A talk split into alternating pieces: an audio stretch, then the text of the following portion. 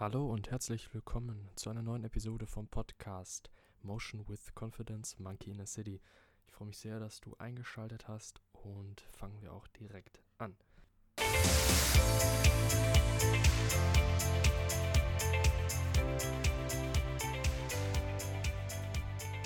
Heute mal eine Episode, die dem Titel Kurzer Impuls noch mehr Bedeutung verleiht. Und zwar möchte ich mich heute extrem prägnant halten und zwar geht es um den Gedanken bzw. die Vorstellung, aus meiner Sicht auch die Wahrheit davon, dass die meisten von uns, eingeschlossen auch mich, häufig bzw. im Default State, also den spontanen Gedanken, den wir haben, ohne Reflexion, ist folgendes.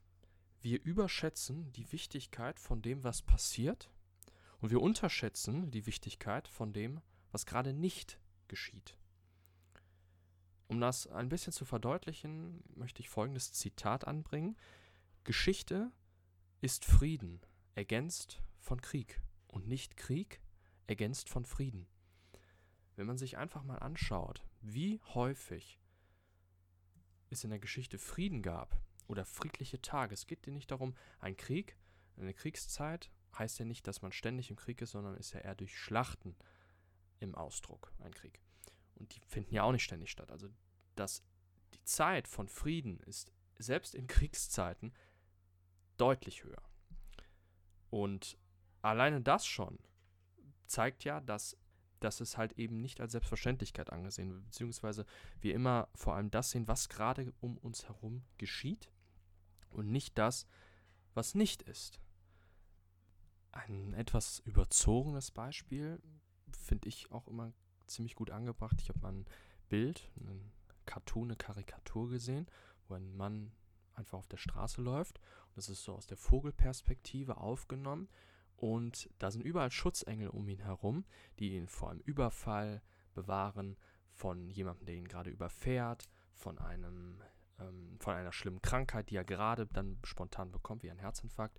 Und das finde ich allein dieses Bild, das hatte keine Bildunterschrift, aber das hat so ein, eine, eine ja, Wahrheit in sich getragen, so eine Wirkung entfaltet, weil es ist ja tatsächlich die Wahrheit. Wir, wir überschätzen das, was gerade passiert. Ich laufe normal über die Straße, was soll denn sein?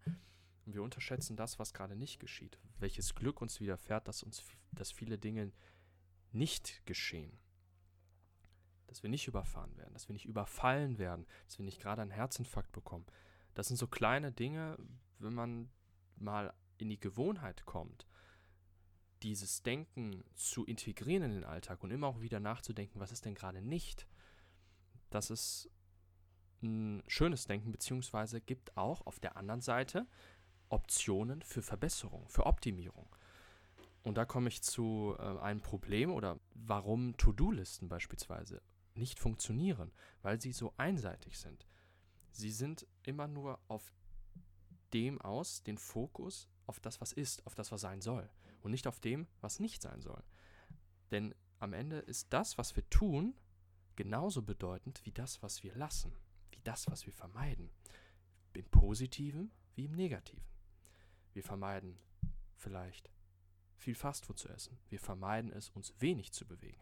Wir vermeiden es, ungesunde Verhaltensweisen zu machen. Wir vermeiden es, Auto zu fahren und anstelle dessen Fahrrad zu fahren.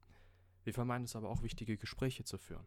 Wir vermeiden es auch, unsere Gefühle zu äußern. Wir vermeiden es auch, wichtige Entscheidungen aufzutreffen.